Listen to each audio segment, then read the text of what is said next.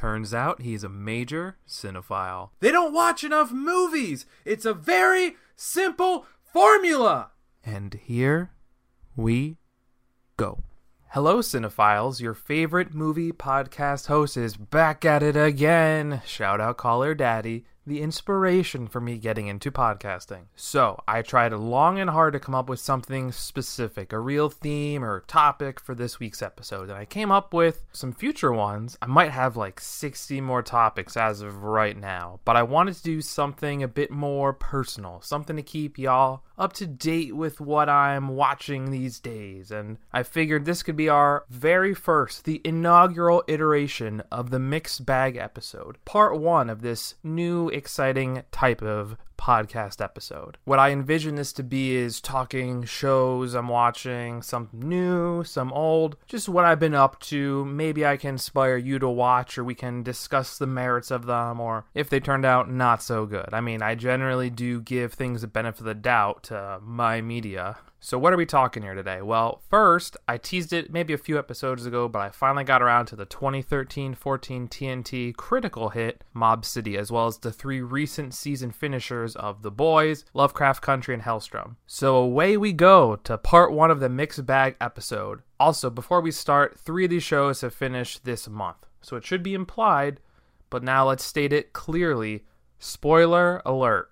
Oh my goodness, I cannot believe I waited so long to finally watch Mob City. Just, it had me from the opening title screen, the music, beautiful. Now, just a little backstory before I get into too much into the show. This was something that I didn't watch it live, obviously, as I'm saying, this is the first time I've watched it. And it was something that I, you can't find it anywhere streaming wise without paying for it. So I actually ended up getting it years ago. I bought it on back when it was all still iTunes the sixth episode of the whole season. So that's how I watched it. Sadly, it's very unavailable unless you're actually paying for it. You can't just pay for a streaming service. But just wanted to put that out there because I like you guys to know what's accessible to what I'm watching and how I'm doing it. This show, Mob Show, it plays with the tropes like from the beginning of like you know you always have the guy with the cello but is it a cello? No it's a big submachine gun thing in a cello case right? They have that in james bond with uh, one of the timothy dalton movies. It's, it's a trope of the mob thing and just movies in general and they play with it pretty interestingly in the beginning because they have orchestra cases but turns out they have instruments. So guys are like, okay, well, like play something. And it turns out they can all super brilliantly play viola, violin, and all that stuff. And then someone walks up with a baby carriage, and in the baby carriage is the guns, and that's how they got away with it. I mean, just playing with the tropes a little bit. Beautiful. I, I love it.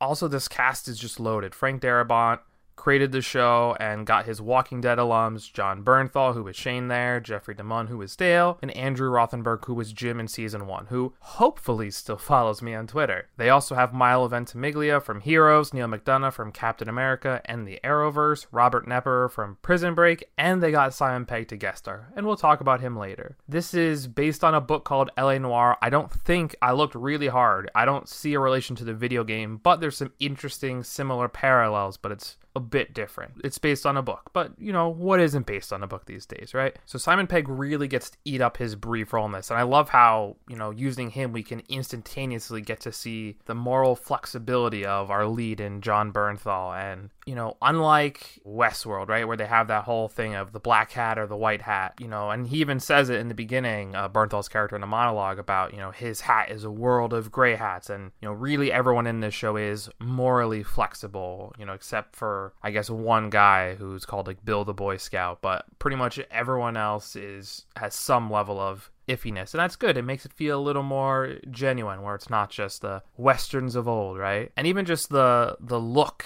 and the atmosphere speaking of authenticity and the music it all just feels period piecey. Now is it as rough and gritty as it really was? No it's going to be glamorized. But a lot of mob things are glamorized. That's the whole shtick the whole portrayal that give in in cinema and tv i feel like. It all feels a little bit glamorized. And isn't that the point Gotta say, the review is pretty good on IMDb at a 7.5. And I remember saying in the beginning of this, it was critically appreciated, right? But it was not commercially viewed, and you could blame time slots being such a short thing. It got a lot of advertising. I remember advertising it. And look, I am also at fault here. I did not watch it live. I also wasn't a Walking Dead fan yet. I feel like if I was, I would have jumped on this. If this had been a AMC show instead of a TNT show, maybe it would have done better. Maybe. That's my two cents on the matter. But it is the worst when a show is good artistically, but just can't get that viewership. Agent Carter, Revolution had those same problems. Now, I don't know if people would say Revolution was as artistically good. I really enjoyed Revolution. And it had Giancarlo Esposito, someone we talk about on at least more than 50% of these episodes.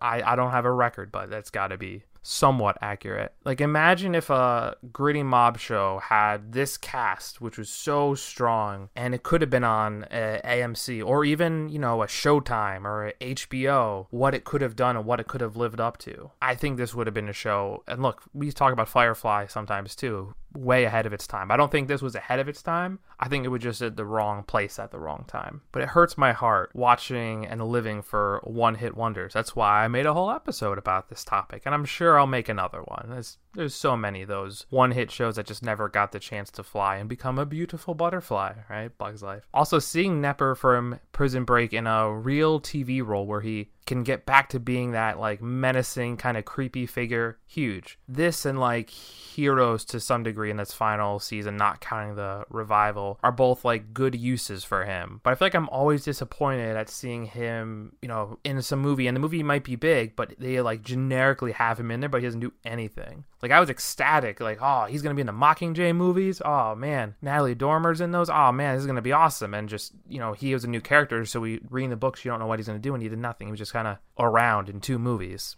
I don't, you know, I don't know.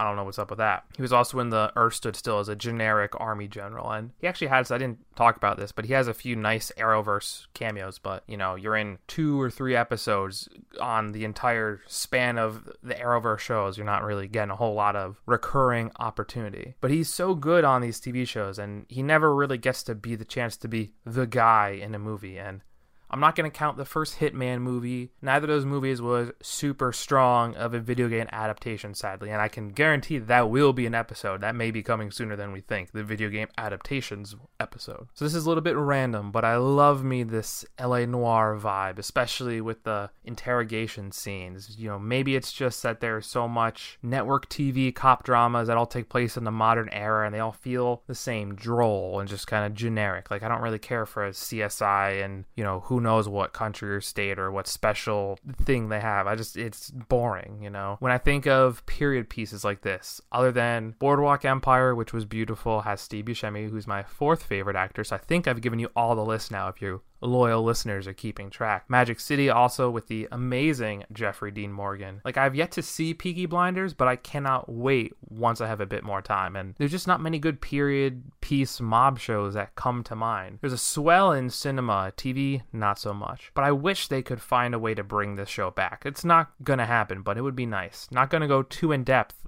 on Magic City, but I kind of remembered it like last second right before recording it. It's a pretty strong mob piece. There's some interesting family dynamics. The guy's not inherently a mobster, but he has mob ties. He's kind of in bed with them, but not like the trigger man per se. And I actually watched it on Netflix and it was one of those race to the clock, finish it before it, it buggers off. But thankfully, I was able to get it on there. Sadly, it's no longer available to stream anywhere. Seemingly, maybe Stars with a Z, I think, was the only one that had it, which is it is a Stars with a Z show. And of course, you can pay for it on Amazon Prime, but I don't normally recommend people to pay for things on Amazon Prime, especially if you're already paying for it. So say what you will about this genre, it's all been done before and it's all style and no substance substance. For me, this had some great scenes. It was episode three or four. There was this really unique merry-go-round shootout scene that was wonderful and different, and I've never seen anything like it. Like the the merry-go-round's off, and this guy's trying to hide from guys, and there's three of them, and then Jon Bernthal's character comes in and he turns it everything on, and then it's like a shooting gallery with stakes of you know trying to shoot around the merry-go-round horses and trying to balance when everything's moving. It's like a very interesting, well shot, well acted scene, and I Super enjoyed it. It's a bit weird seeing uh, Neal McDonough, who we talked about a lot on the Arrowverse show, being in this. And he's uh, seeing him in this like good guy, squeaky clean role compared to his other roles and what I'm used to seeing him in. I really like his uh, fleshed out backstory, though. I, you know, seeing how he came to be who he was. He was this unliked guy who had to go deal with a hostage situation, and he figured it out by beating the guy up with a door. It was wild. And we don't get a whole lot of flashbacks, but remember, it's only six episodes. This was styled in the way, and I guess this was how they did Walking Dead too, with a six episode trial season one, and then they'd go from there. If it exhausted its welcome, it would be done. If it didn't, they would have went on and on and on. And some people don't like how Walking Dead ended that way and went right to the farm because season one in the comics could have had a lot more fleshed out. But we had a little longer with Shane instead of if it was comic accurate, he probably would have been done at the end of season one, but would have seen Walkers and Snow a whole lot earlier. Just throwing that out there. Pros and cons, right? And just in general, you know, you watch a mob show, you expect those exciting action shootout set pieces, and there's some really good ones here and they're exciting. They're not just generic. They're well done. This is not a slow show as contrary to some IMDb users would say. This is substance and exciting and you should not get bored watching the show. I also appreciate how much we're able to focus on all these characters in some way. At times you wonder what's going on with Milo Ventimiglia's character or Robert Knepper's character and normally a few seconds later you get to see some FaceTime with them. It's almost like the show is knowing how to balance out all these known actors and characters and give them a little more screen time. I will say thinking looking back on this, we don't get as much time with Jeffrey DeMunn, but we get enough. And, you know, Dale was one of the best parts of The Walking Dead, and it stinks that he was gone after two seasons, but just putting it out there, if there was one character who maybe got a little shortchanged, it was probably Jeffrey DeMunn's character. He was always there with the rest of the police, but he didn't really get a whole lot of development. Assumingly, that could have been fleshed out in a never gonna happen season two. But probably, you know, the saddest thing about these shows and, you know, these shows in general is the same thing will always hurt with these, you know, amazing one season shows is you don't get the true ending that you wish. And, you know, you wish these artistic values could be utilized better and appreciated in a better way to get that full story. My heart will always hurt for Revolution, Agent Carter, and honestly, Mob City might be right up there with Firefly, tied for number three for me. Also, completely forgot, you know, I looked at the IMDb list before, but when I saw Ernie Hudson, Johnson. I was like, wow, that's right. Ghostbusters veteran. Actually, he has like a ton of really good short TV cameos when you think about it, like Arrow, Once Upon a Time, just to name a few. Just seeing him in this, super exciting. He didn't get to do a whole lot. I think he was in two episodes, but he was clearly being teased into being more of a part of the season two conflict. And just quick note back to Ghostbusters. You heard this on the uh, Freeform episode, but I cannot wait to see him and the most of the OG cast back in the Afterlife sequel that's coming out. Look, I love Jon Bernthal. We've heard it before. I, once again, his Funko Pop is right behind me, but um, just seeing his development as a morally gray character who will do what he has to for the woman he cares about. We never really did get any war flashbacks, which is kind of where I draw the parallel to the video game. Noire, where the main character does have that war thing as part of his shaping development of being a member of the police force in LA Noir. Gotta say, it would have been cool to see some of him and Milo in those flashbacks, what season two could have been. And they really ended it where it was a nice end to a season arc, but clearly they were setting up a more explosive and fun thing with this gang war to become. And it would have been great to watch. It's not a complete end, but it ends nice enough. But you know, you are there wanting more. And it was a fun watch. And I'll say this Peaky Blinders may be coming up sooner than I thought based on just finishing the show as I'm recording this episode. So, we dedicated a whole episode to the boys' first season with guest John Butensky, a bit of a recap and speculative preview of season 2. And while we were off the mark on a bunch of things, especially him, how could we not be, right? We didn't write the comic book or the screenplay. So I've been actively watching this season of the show since the, you know, first episode dropped on September 4th, which while I love back to backing these, that's almost half the season in one sitting. Sadly, the one knock on the show is how short the seasons are. Like Rick and Morty, you love it while it's happening, but you crave more so quickly, and it's just gonna take so long. I don't think the Boys season three is gonna take as long as Rick and Morty seasons take, but apparently they're rapidly quickening these up a little bit. But now watching those first three, we have some great moments, and it does end in a nice cliffhanger if you had to watch it those three wait a week and learn what happens next. It's a good good pause point. So what do we have, right? The show loves to play on the tropes of the genre while still having them as a part of it, kind of like what Scream did for the slasher genre. And y'all know how much I like that franchise. I can't wait for this podcast to blow up, be the most famous podcaster ever. If I can get me one of those Ghostface Funko Pops, that's how I know I've made it. You know, that's tier one, tier two, uh, you know, whatever, top 10 movie, TV show podcasts on Apple. Those are the barometers for success, right? Gotta stop talking about trying to get my Ghostface Funko Pop. So the show starts off with you know, um, a few phenomenal scenes with the superhero funeral for Translucent. It's pretty amazing, and it's preceded by the much, much needed Black Noir scene, as I discussed in our previous episode. That's actually how the show started off, where I needed more Black Noir, and seeing him take down one of the super terrorists or villains from the previous season, all to the music of Sympathy for the Devil by The Stones. And this show always has this amazing way of using its music. Even the overuse of Billy Joel, which is amazing in its own right, but somehow it makes the music have a diegetic and meaningful usage for it being how Hughie remembers his mom, who is rarely talked about in either season. Speaking of his family, no Simon Pegg this season, which probably was one of the things I'm not thrilled about. Even a small cameo would have been nice. Doing some reading and reflecting. If they're all fugitives, and how could they find a way to put his father in the story organically. But now that they're all cleared and Hughie has a legal job, it would make some sense for him to either live with his dad again or at least have them together for some moment. Also, not sure about the product placement, but there's a few fun jabs with a ton of Fresca nods to Cult Life as well as Almond Joys that eventually to the demise, temporarily assumedly, of one of the seven. And the boys took a huge dig at one of the Avengers scenes and media coverage in general with the over marketing of the Girls Get It Done slogan. Even the Compound V reveal is all about public media and it's a big turning point, seemingly, until the Vought media team spins it back to be a non issue. But marketing and media image will always be a staple staple of the boys. And it's kind of leads me to the biggest part of the season. And I said it already, but this whole episode is pretty much spoilers. But one more spoiler warning here before we get too deep, right? Stormfront was excellent in this series. She comes in as the big, badass superhero who speaks her mind, is not part of the company way, she's not sipping the Kool Aid, and she has this way to rile up the crowd to get them on her side, even turning them against her company and Vought to get her position of power, becoming romantically involved with Homelander, and those are some specifically special scenes.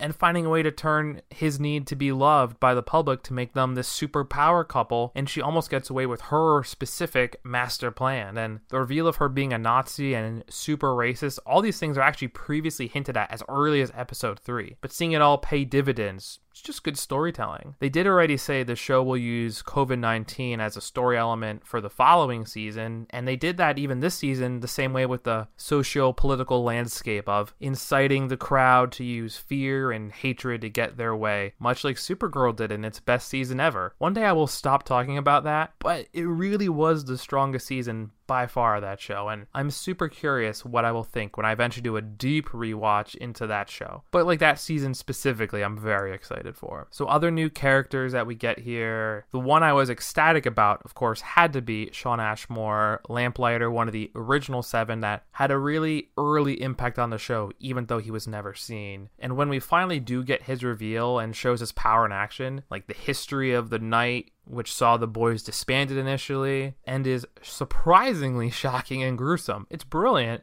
and I love it. I figured, sadly to be the case, he was going to be sparingly used, and I, I kind of t- hinted at that in the episode I talked with John. He didn't want me to tell it because not everyone goes and deep dives into the IMDb's of show to see how many episodes characters will be in to try and figure stuff out like I do. But you know, that's what I do. I'm the movie freak here. I'm gonna peruse IMDb and try to sort things out. And you know, sadly, barring something crazy, he's probably not gonna be returning. Now, if they try to even semi-revive someone, which the superhero genre and the source material of this does have some precedent to, it's probably gonna be Stormfront. And of course, they are, you know, kind of have a big hero, big character, move on. Have one, move it on. And you know, they already have their next recurring character for season three. It's already going to be the riff on Captain America with Supernatural star Jensen Ackles playing Soldier Boy, who they already gave a tease to in, I think, episode two when Homelander is talking to Stan Edgar. But like we said, most exciting, we have so much more Black Noir in this series, and more Stan Edgar too, kind of working together to get Vought things done. And I like that use of Noir, kind of in the shadows, enforcer role. There starts to be the seeds of some members of the Seven and Vought being less than 100% on the same side as, you know, when the show started. So it's nice to see how the small little sects are kind of forming as the show progresses. The Deep had enough screen time with his depression and the amazingly teased whale scene, which was just as diabolical as we looked at it being when we saw it in the trailers. And, you know, seeing the cult he joins and it kind of has all these interesting inner working, moving pieces to get probably the biggest surprise of the season with Congresswoman Victoria Neuman supposedly based off Alexandra Ocasio Cortez being the mysterious head popper, super powered assassin that was teased as someone else and leads to the amazing hearing scene not unlike Batman vs Superman, but instead of just blowing up, everyone gets their heads exploded, and she's in it. And when they were recording her scene, she didn't actually know she was a villain until that last episode. So you know, it's interesting watching back where she didn't even know she was the villain, and we as an audience are kind of led to slowly believe that now with the teases. Going into season three, here's where we're at. Billy's wife is dead for real this time. The son out their son out of Homelander rape is gone, but I gotta imagine he'll be back to kill Homelander one day. Kind of that keeping him in check Batman kryptonite thing. A Train is probably the least utilized this season. You know, he comes out of his coma, he has heart problems, he gets replaced by Shockwave, who's the other speed guy we saw teased in the ESPN race in season one. He got head popped, and, you know, the saving face Vought group had to bring in any sort of diversity. Uh, so they brought A Train back. Obviously, he's a little bit in the cult church scene, but, you know, he's back in the seven, and the deep is left in the rumination of his plate. And I don't know really what they're going to do because the church is taking a big hit because that church guy was the last head pop guy, I think. So I don't know what the deep's gonna do from here. Hopefully, there's more singing with him and his gills and Patton Oswalt because that was something special. Homelander is even more unhinged. They got the cut scene from season one of him jerking off onto the city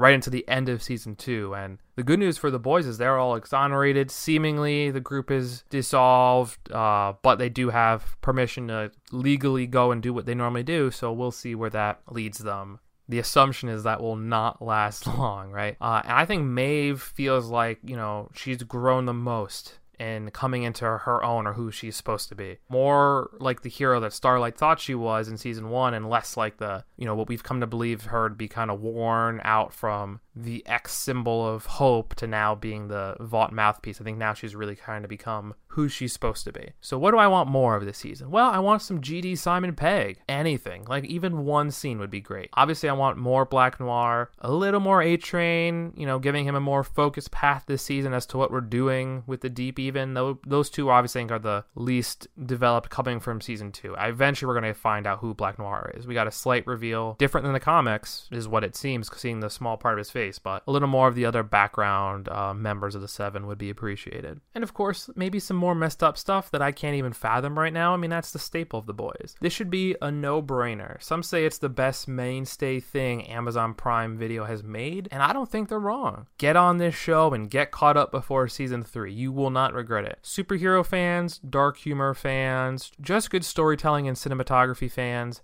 and if you like Billy Joel you're all gonna like this. This is for you. The show is almost a 9 on IMDb too, so what are you waiting for? So, if Watchmen was the first bona fide hit of 2019 on HBO Max, Lovecraft Country has to be the first of 2020. If you followed me or the show's account on social, I've been talking about Lovecraft Country for a few weeks. I I couldn't make a video. I had to make sure it's an actual podcast episode part of one. So, you're welcome. Y'all know me by now. Slowly but surely, I've been working my way up to watching things that I consider, once again, air quote horror. And seeing the first trailer for Lovecraft Country, I didn't really know what it was, but I knew it was a period piece with scary things happening, and it had both Michael Kenneth Williams, Boardwalk Empire, and Courtney B. Vance, American Crime Story.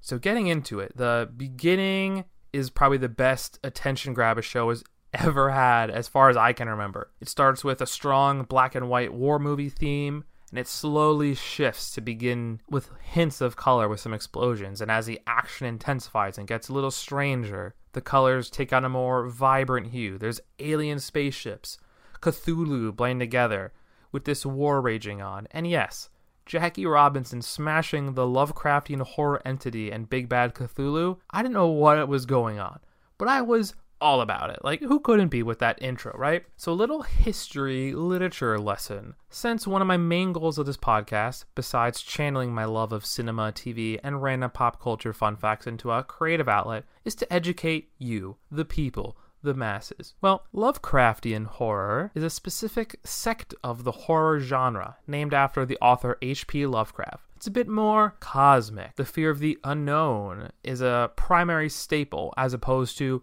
gore or shock. But don't worry, those are all still a part of here, just not the main part. So some of the themes of the genre which do play out in this show are detachment, the view of humanity's insignificance in the great big universe, questionable parentage, helplessness and hopelessness, sanity, fragility, and vulnerability and unanswered questions. If this sounds exciting to you, it was exciting to me when I read it. So I can't say I was super familiar with either of our two leads in Jurnee Smollett and Jonathan Majors to start. Jurnee was in the criminally underrated and very fun Birds of Prey movie, which is still the last movie I've seen in theaters. I still have to watch *The 5 Bloods for many reasons, Chadwick Boseman obviously, but to watch more of Majors in general. But he was also recently cast in a huge role for assumedly the next big bad or one of the next big bads in this phase or the next phase of the MCU as Kang the Conqueror. First, seemingly going to be seen in Ant Man 3, most likely. But they are both,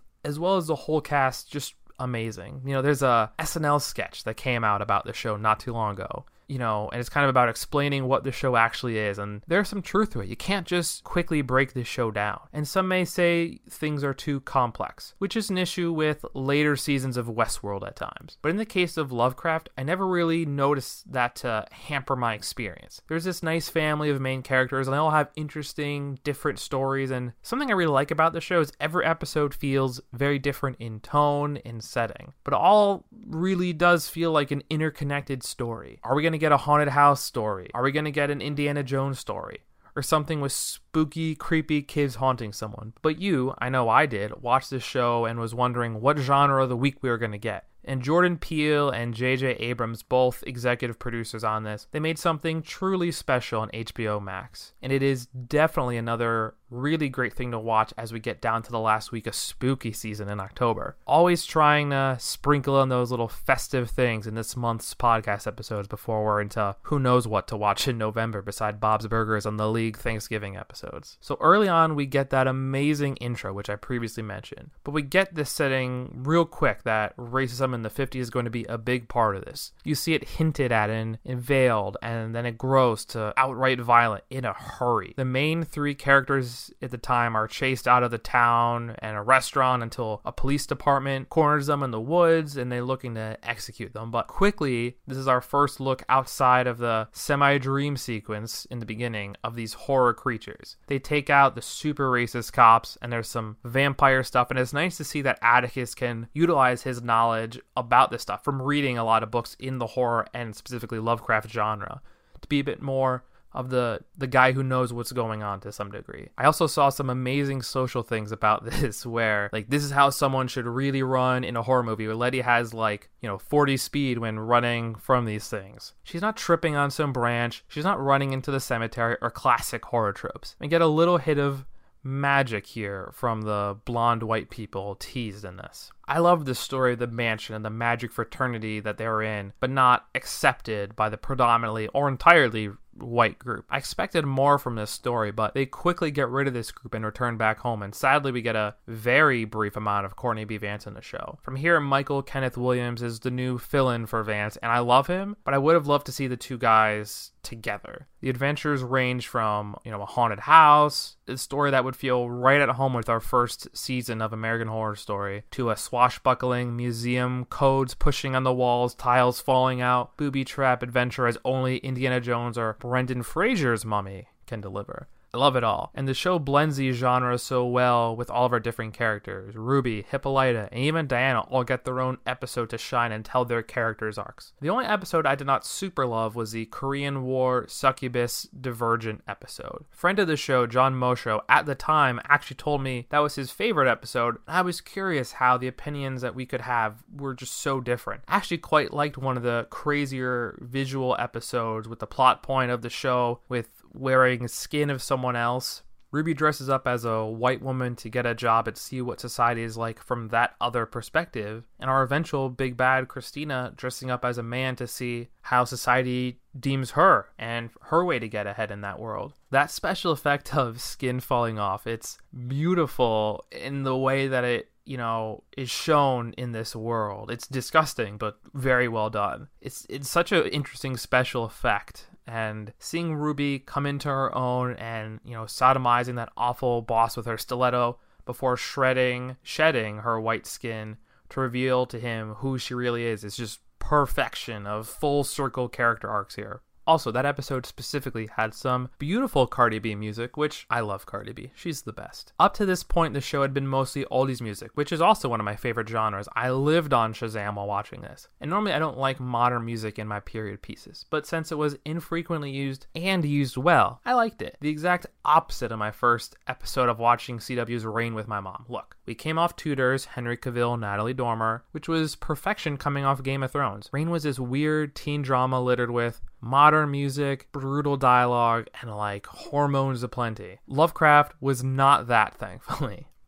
The Hippolyta episode is pretty different and less scary and more cosmic and fantastical, but it leads to some amazing growth and utilization of this character that most shows would kind of ignore unless to serve as the mother figure who is there to comfort and cook at the home base of the lead characters. They had her explore all that was out there and some more Courtney B. Vance, which obviously I like. The Jigabobo episode definitely had some us vibes, and I normally don't like creepy kids. I'm not really interested in watching Children of the Corn in my life if I don't have to. But the ominous musical hit and just the level of scares that episode was super strong when it had been a little more unique and different and fantastical in previous episodes before that. And interestingly enough, we did get another look at the 1921 Tulsa Race Massacre, previously touched upon at the start of Watchmen, also on HBO Max, and brought this event and moment in history to the public eye again during these times where it's so important to shed a light on things that happened in the past that we as a society may not have learned from, as we do not really know as a whole about this moment in history. I know I never learned this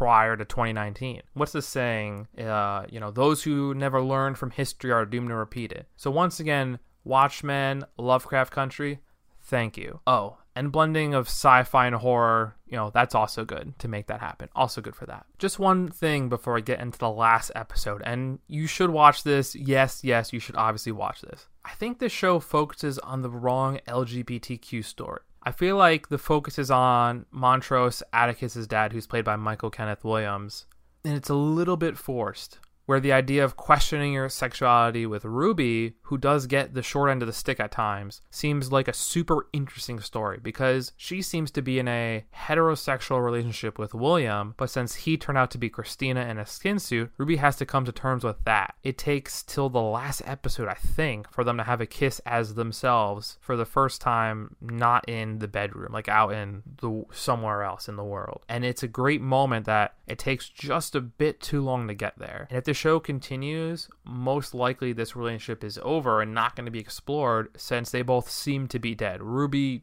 assuredly, Christina is sort of the question mark. But no, actually, she's pretty dead. She got her throat crushed, right? um, the last episode, which came out this past Sunday, has a bit of everything generational storylines, time travel, scary creatures, and the most fun, amazing carpool karaoke to the chords Sh-Boom. The fight choreography and bringing everyone back in in an awesome time. Yes, a ton of characters die, and most are going to remain so. I just knew Hippolyta was going to give a robot mechanical arm to Diana in some way, and she used that crazy robot arm to destroy Christina and crush her throat in the last moment of the show. But the big question is Atticus alive? I think that depends on if there's a season two. Thankfully, Leti made it out alive, just in case we have to find a way to bring Atticus back. Thankfully, Leti made it out alive because she did die and then she came back. All good. But just in case we have to find a way to bring Atticus back with a journey from Jurnee Smollett. Jeez Louise. Uh, you know, to go get him. And, you know, maybe she can get Uncle George and Ruby and everyone. I mean, look, I really want Courtney B. Vance more. We'll see what happens. If there's a season two, there's no word on it yet. Should you watch this? I've said it time and time again on social, but yes, watch it, obviously. So, the brand new Marvel show, Helstrom, dropped on Hulu this past Friday. So, the most recent of these by far. So, it was supposed to be a part of a planned, smaller franchise for the MCU, related but fairly isolated, titled Adventure into Fear. The Gabriel Luna Ghost Rider, first introduced in Agents of S.H.I.E.L.D., was supposed to be a part of this, but sadly it was dropped in development. And I will try not to lament on this too much. But his portrayal of Ghost Rider was amazing and one of the best parts of Agents of S.H.I.E.L.D. as a whole. So, about this show, it takes two siblings, Damon and Anna Helstrom, who are children to a satanist, satanic serial killer, And I know nothing about these very obscure Marvel characters, but their dad was either a demon or Satan, and Marvel has a character like this in Mephisto and his son Blackheart. They were the villains of the Nicolas Cage Ghost Rider movie. So I know I'm a little confused about how that stands, but whatever. Watch the show and go on, right? So I know reviews for this are average to bad, but I didn't want to let that get me too much of an assumption before diving in. But I did see not strong reviews. I like that the actors, especially the leads, are not too well known, so I kind of just buy into the story, especially for something like this where I really don't know the source material, so it's all kind of an adventure. I've heard many comparisons of Lucifer, a show I quite like with the amazing Tom Ellis as Lucifer, and he really makes that show with his charismatic portrayal of the titular role. But at times I find the procedural setting and the tone just a little too goofy, and the procedural part just a little bit mundane. I've also heard it compared to The Exorcist show on Fox, which I'm still surprised that a show like that was even allowed to air on Fox. That feels so off brand for them, not even close. That feels like a Spike TV, TNT, not even TNT. That feels like a Spike TV show at best. I have not seen this show and don't really have any care to watch it or any of those movies as of recording this podcast. I am still terrified of this type of horror. But apparently, the two seasons had super strong ratings critically, even though it was canceled prior to season 3. The most I care for Exorcist scenes is like what they did with the Constantine show. Yes, I can't and won't stop talking about Matt Ryan, obviously. And what they did with American Horror Story, specifically remembering that subplot in season 2 of Asylum. So, my take on this show after watching all 10 episodes, I feel like it blends the procedural format a bit better since there's not actual police involved. Having two supernatural leads making them very different, burdened in different ways from their pasts, and having different powers, and making the cop equivalent, an agent from the Vatican. I don't know why I like this more. It just feels like it makes the atmosphere of the world the show is creating a bit more authentic. The pawn shop and the caretaker slash the blood group storylines take a little bit to get into, but I like how they made Christian, the auction partner to Anna, a part of the supernatural story. The pawn shop is less of a story and plot point and more of a story driving vehicle and setting the blood group is a great idea, right? Every supernatural group has the group of average folk trying to end it, and that's what they are. But at least early when we first meet them, there is just not a lot going on. Even though Gabriella has ties to them in some regard, and they become more involved as the show goes, we lose a fair amount of them for a time. They come back a bit in the end. They just never really seem to have that staying power I care for. I just wish one of the two siblings had more of a tie to them before they were gone or had more of a presence. Maybe they could have dived in more in season two. No word on season two as of now. The blood is more like a minor annoyance than a true threat, kind of the opposite of like the Children of Liberty in the best season of Supergirl. I know, eventually I'll stop talking about it. I kind of wish they were more of a threat though, you know. They're present in the show, but rarely feel like the real threat to our heroes or our villains. I have to say, Gabriella joining them is a bit exciting to see where that could lead if season two happens. So I definitely feel like the brother is more developed of a character, most likely because the show really starts with him and his to their demon possessed mother. But I like seeing how different their lives are one working loosely with someone with ties to the Vatican, and one using her powers to rid the world of evil people. I kind of like seeing them together and how they both deal with the trauma of their past. That having one more muted and one being a little more edgy. Neither one is too outlandish and over the top, but where a ton of critics see that as a negative, I see this as a dark, grounded tale that is spooky but not outright terrifying or outright silly and zany as Lucifer can be at times. I have not really seen too many shows like this, except for Constantine, and even he is super charismatic. But it's kind of nice to not get too blown away with the fun character and instead, like, really get lost in the world and ambience of scares. The one thing about the two characters that's a little confusing at times is I feel like the cynicism is blurred a bit with Damon. You know, he has it around everyone else except for his sister Anna. And with her, she always has it, but has a bit more when discussing their mom. And Damon has the hopeful side, especially when his mom is concerned. I just feel like that line is blurred sometimes, and you get nervous if they're gonna be a bit too droll, which was, I think, one of those criticisms from a lot of critics. But at the end of season one, all of our characters they're changed, and you know, I think many are worse off. Some of them are grown for the better, but I think most of them are in some degree worse off. And I like a show that doesn't just coddle their characters. I mean, our siblings and the family are closer than ever, and none of the main cast is dead, so you know that. But it feels like a temporary good, unrelated to all of the crap that they went through and, you know, seemingly very, very temporary. They have a ton of scares and they're not like legitimate blood curdling scares, but some good jump scares to be sure. Honestly, it's not a bad thing to watch also in October. But when it does get gory, it's some good gore. The coffin kill in episode 1, primo primo, beautiful. Speaking of gore, just the special effects are good and exciting, sometimes relating to magic, sometimes relating to gore. It just looks nice, and the fight choreography is fun mixed with the special effects. It kind of blends together nicely with the physical fighting and the magical fighting. I kind of like how the show kind of lasts a pretty long time without really getting to see our true villain. The demon and their mom is good as the menacing voice. It's a nice touch, and she's always around since the onset of the series, and is like the if it's a long-lasting series, that's the season villain, but we're not seeing the series villain. But seeing the string puller and Papa and like the tease to season two, end of season one finale Sting you know, finally. He is rarely seen, but his menace and power is there, and he looks amazingly cast if the show continues as Mitch Pileggi, who is the actor in the role. I don't know how people are saying they don't care about these characters. I like the main cast, and the caretaker is our fun, light character that can sprinkle on that levity without being too silly and over the top. I mean, look, he says the line, Vatican Schmatican and saying like, "Oh, what's that?" And it's like, "I think it's Latin." I mean, that's it's pretty like solid, subtle joke. It's not like burst a gut laughing, but this show's that's not really this show. It just sprinkles the levity. As far as actors go, I love seeing so many things with Hiro Kanagawa. You may not know the name, but you've seen him in any of these The Terror, Legends of Tomorrow, Heroes Reborn, Man the High Castle, Bates Motel. I mean, hello. So many things that I like that he's in. I always like him in things. And he's in this role very briefly, but it's just nice to see him constantly in things I'm watching. Any of these fun Marvel callback Easter eggs, you know, look, they have Roxxon Corporation featured as a gas station, and this is barely a Marvel show. But I like these deep cut mentions especially since this is a current thread that keeps existing in the MCU, most of the time in TV shows like Agent Carter and Cloak and Dagger. But the Iron Man trilogy did keep some mention of them. Maybe one day we'll get to see more of them. You know, you never know, right? MCU phase 12, maybe, right?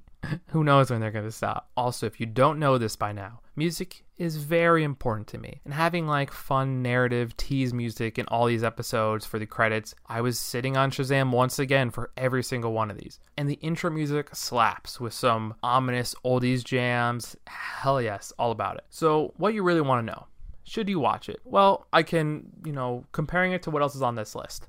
The Boys, Lovecraft, non-negotiable, have to watch it. Mob City, I could see why someone may not want to watch it and, you know, watch Boardwalk Empire instead. I liked it. This one's a little trickier, right? I think you should. It's a bit supernatural, a little spooky. It's a very small bit superhero-ish it's also very dark. It's it looks great. You have a it's a bit of a slow burn. Now some people don't love that genre, right? You know, The Killing, Broadchurch, True Detective. They're all slow burns. Now look, this is not as good as True Detective.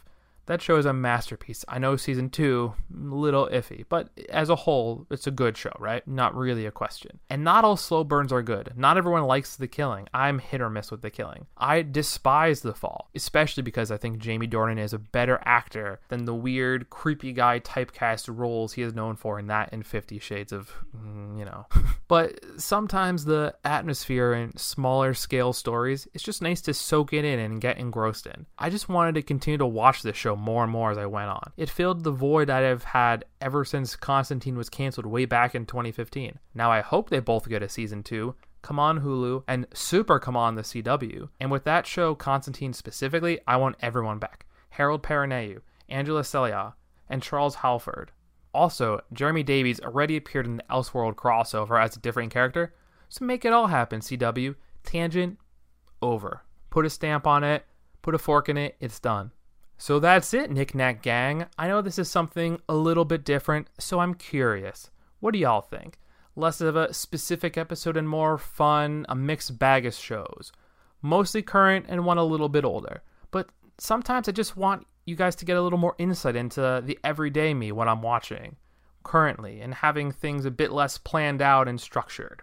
If you guys have any movies or shows you want me to dive into, maybe they can be talked about on this show and I'll give you a little shout out for the hint at the topic or the suggestion of the topic, please reach out on social, either Nick Nack movies or Nick Nack underscore IC. Look, Words of affirmation and physical touch are two of my love languages. But in this case, I would love some acts of service with those words of affirmation to let me know y'all are digging this podcast. So go to Apple Podcast, write a review. It could be funny, heartfelt, or super brief, but tap those stars. Not one, not two, not three, not four, but five stars for those reviews. Make sure they're both parts in there. You can find us just about everywhere you find your podcasts Apple, Spotify, Amazon, and so many more. Still waiting on Pandora, but hopefully soon. Then you can listen one more way on your smart TV, Roku, or Fire Stick. Tell all of your movie and TV friends. Listen. Our show is on Buzzsprout, our podcast hosts, and they're just the best, right? And as always, folks, until next time, you cinephiles, you. Are you not entertained? I think this is gonna be the beginning of a beautiful friendship. I don't like goodbyes. Let's just call this see you later, alligator.